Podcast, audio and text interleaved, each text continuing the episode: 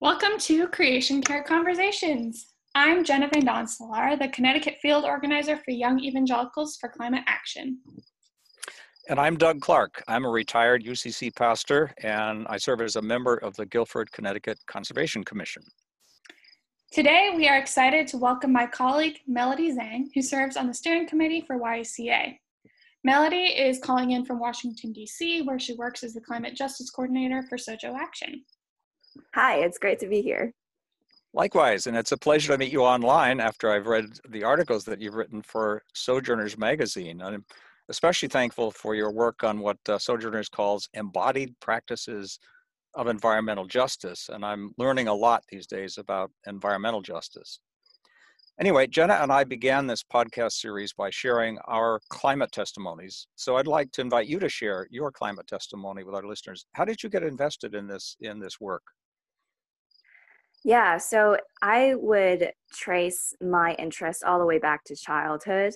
Um, I have mm. always loved being outside. I have always loved um, nature, and I've always felt myself um, outside. And so, um, actually, my first words ever um, were "go outside" in Chinese wow. Um, as a little baby. And so that's kind of you know very telling of uh, where my heart is growing up, uh, I I was in a very tumultuous um, home environment, and I would often uh, take to uh, the local parks, just sit under the trees around me, and um, just go to my neighborhood park every day, pretty much. And I would feel more myself and feel just at peace um, and communicate with God there. And that was really where um, I just felt um, that there was a uh, sort of a sacred place for me to com- commune with God.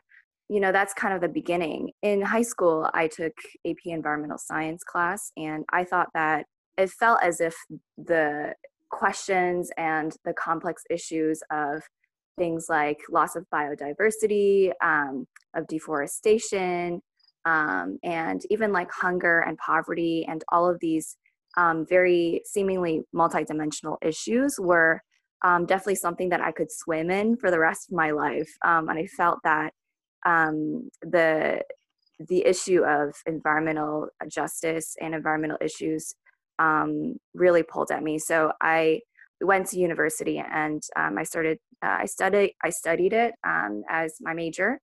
And it was during that time I went to university in Michigan, and it was during that time that the Flint water crisis happened. Mm-hmm. Mm basically half an hour away from where we were going to school.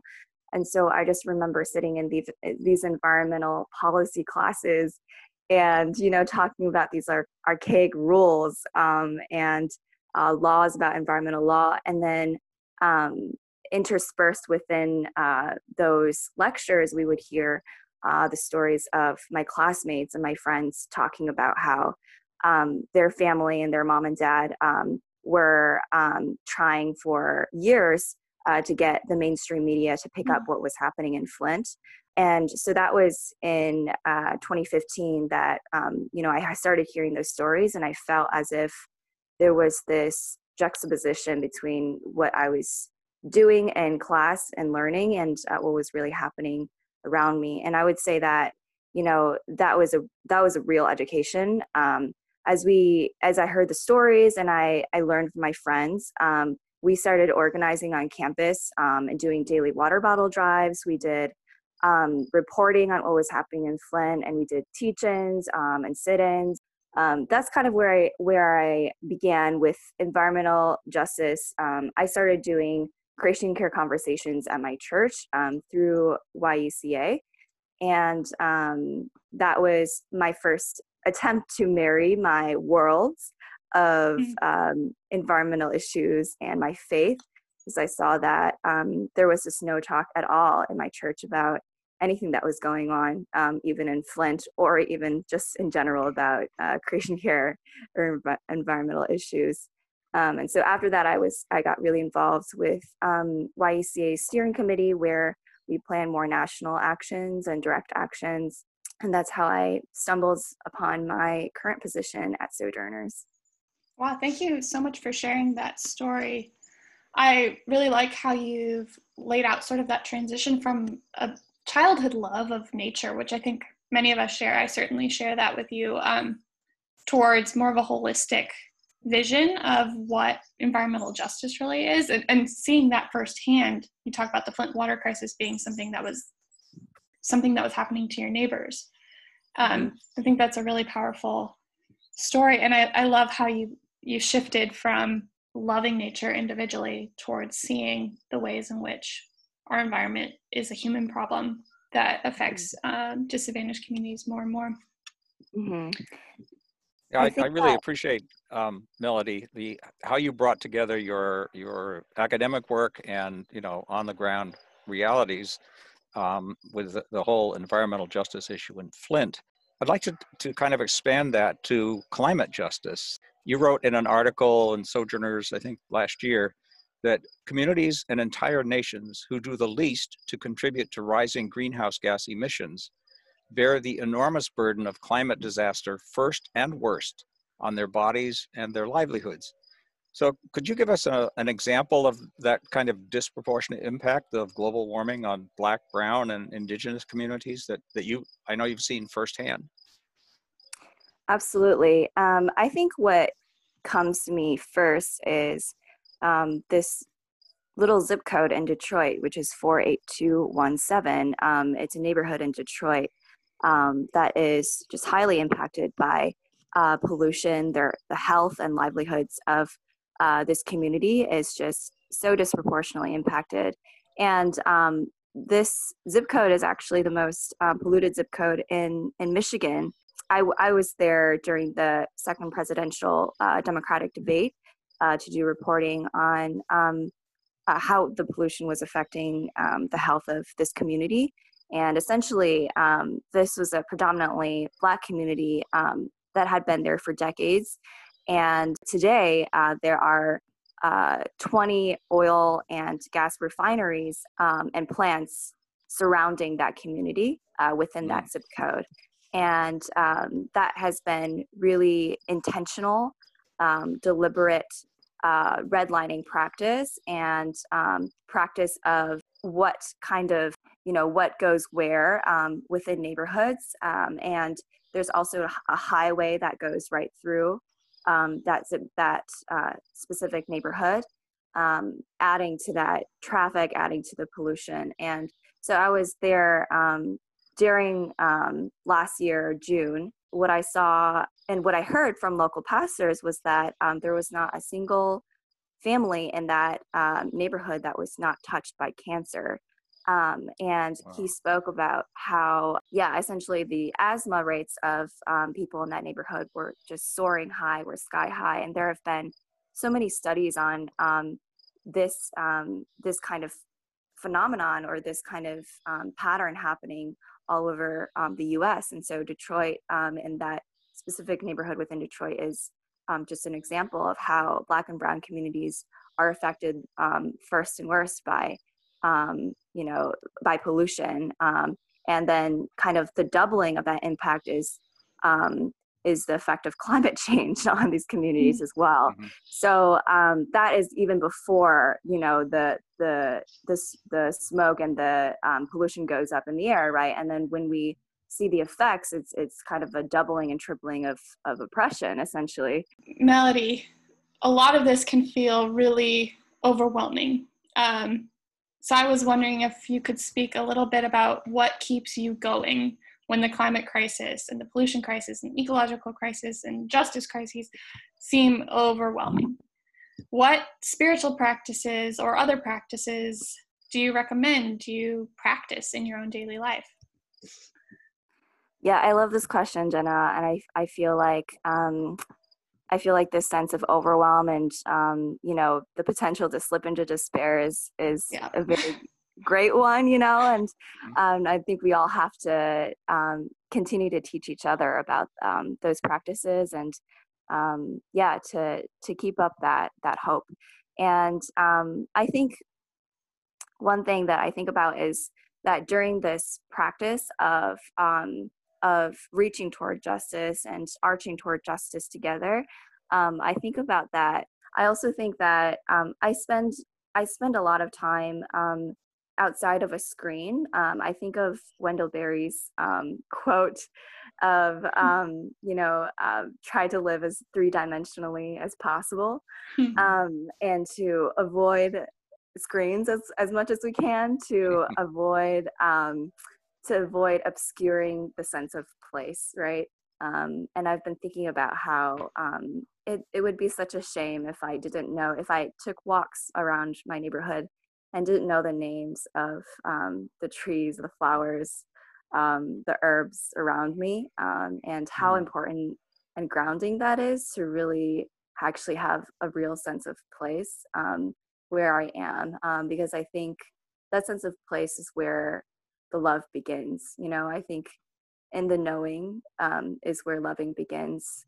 And I think that's true for people as well, right? Like in relationships we can't really know uh, we can't really love people well unless we know them and i think it's mm-hmm. similar to the planet we can't really love the planet um, and the people well unless we know you know our earth well um, and so that's a practice that i've been trying to take is um, to slow down and to um, i bought a book you know on the mid-atlantic region plants and, and um, flora and fauna and, and started to really you know learn um, learn where i am by name.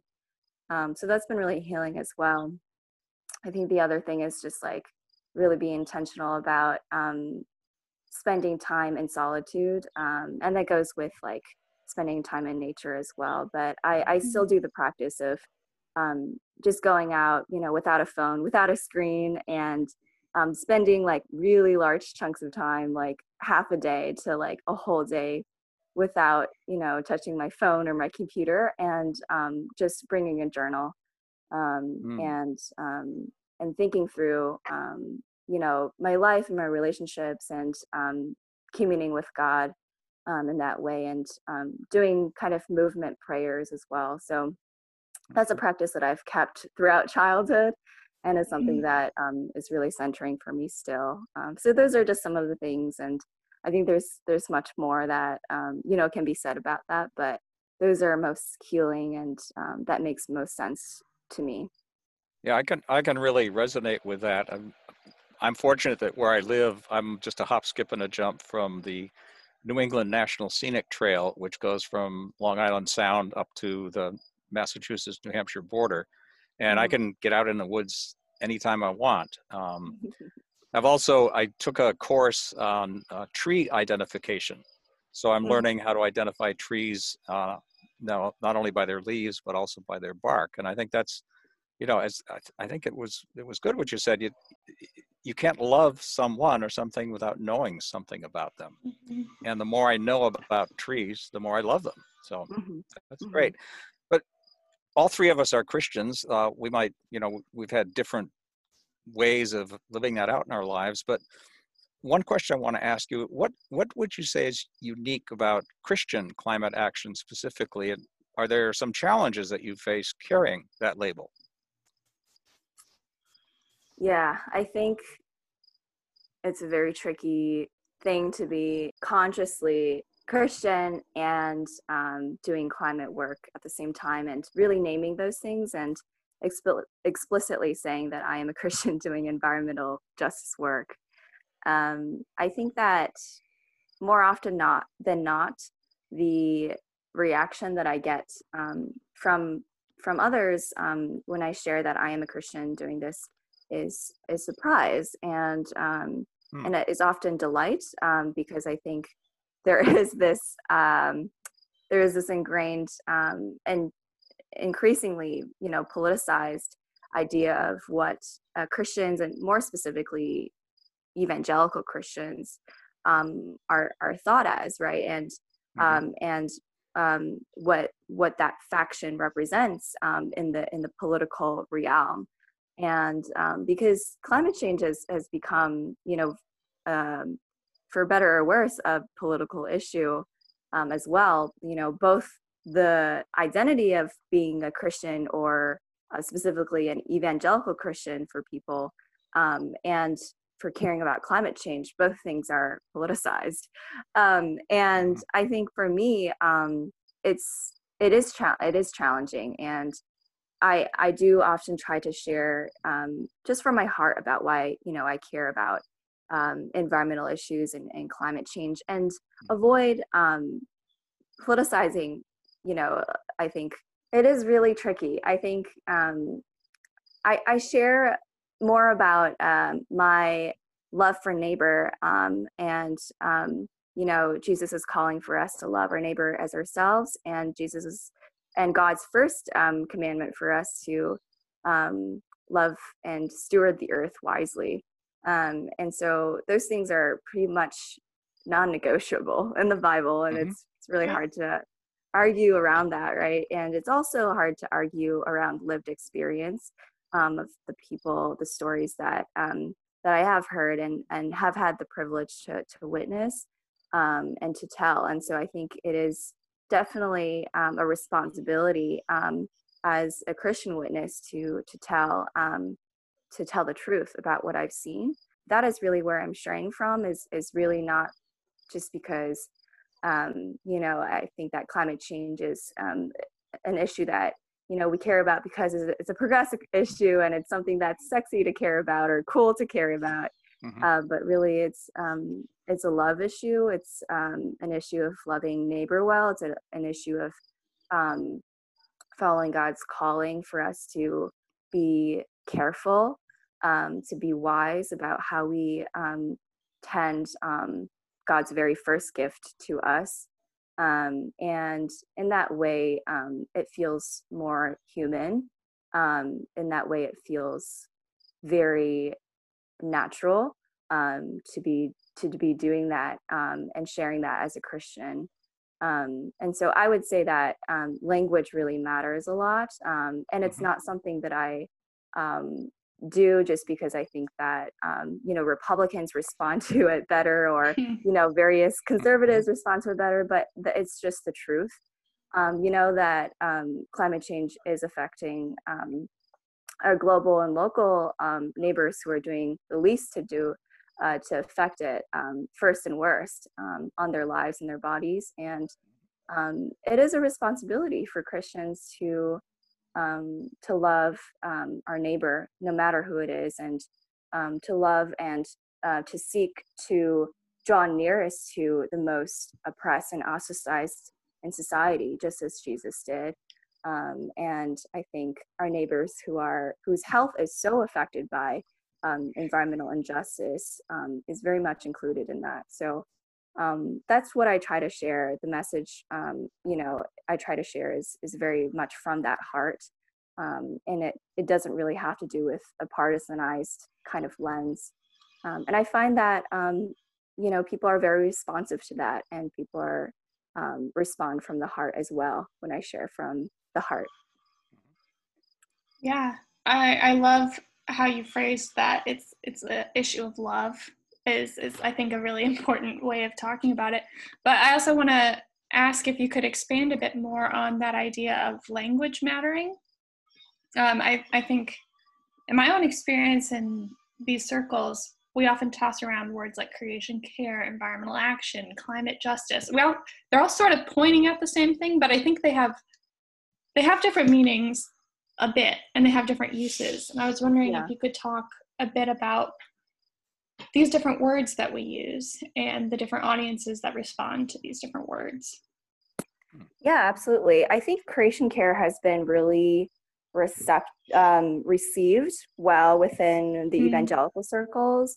Um, and it seems to denote um, caring for um, creation when it comes to um, you know being being careful with what things we're using um, being careful with recycling um, and doing you know garden initiatives within the church mm-hmm. and various things that are really more on that very micro level um, and i think that is well and good um, and and at the same time i think it's just the starting point because right. um, you know we know that climate change is um, it's on a national it's on a global scale and it's something that um, it takes um, it takes kind of action on the public sphere right to um, to to do something real about um, its effects. So um, creation care, you know, on its own is a really good starting point for what I like to call personal discipleship, um, mm-hmm. you know, within the church mm-hmm. together. And I think of that as um, definitely, you know, um, a, a, place where we can try to embody um, inhabit um, the space that we are in um, and to love that place, right? Um, and then um, I really like to encourage folks to move move to the next step, which is what I like to call public discipleship when it comes to climate um, climate justice, and recognize that you know um, love in the public sphere um, is really is really about taking action on climate in a more public way, and that's um, to petition and um, to call on um, the representatives that we have um, to create compassionate and comprehensive and bold and just climate policies um, that will have long-lasting impacts on um, you know on the actual state of our environment.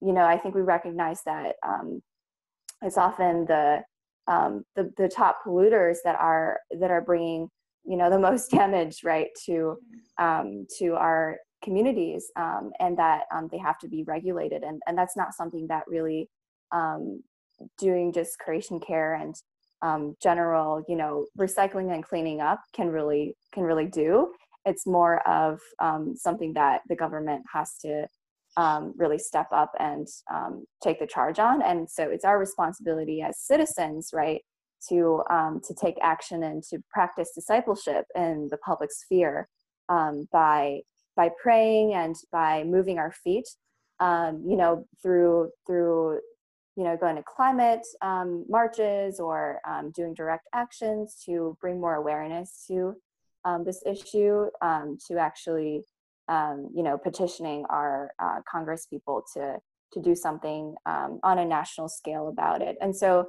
I see that as the difference between sort of, you know, creation care as um, personal discipleship and a great way to start with understanding place and understanding, um, you know, why we care about, um, you know, the earth and uh, and people, and then moving kind of to the next step is really public discipleship um, and uh, to care about, you know, our neighbors in the public sphere, um, just as Jesus did too. So. I see that really nicely mirrored in your climate testimony you shared earlier of talking about how even since childhood you found solace and comfort and cared for creation and then transitioning on to more of a justice oriented and more more public um, orientation towards nature and creation and environmental justice i think that's really it's really cool i never yeah. thought of it that way yeah um, and i it just reminds me of um, I think what Cornel West said, um, which mm. is you know justice is what love looks like in the public sphere. Uh-huh. Um, and that's very true when it comes to climate justice too, right? Like all right. all kinds of justice is like that, and yeah, so that's that's what I've been thinking about. Yeah, well, Melody, it was so great to have you today to talk about these things. Um, it's really great for me to actually hear your climate testimony. I think I've heard like a much shorter version before, but it was nice to hear you talk about that more um, and to have this conversation. Um, and I think that's all uh, the time we have for today. Um, so thank you again. Um, Doug, do you want to say anything?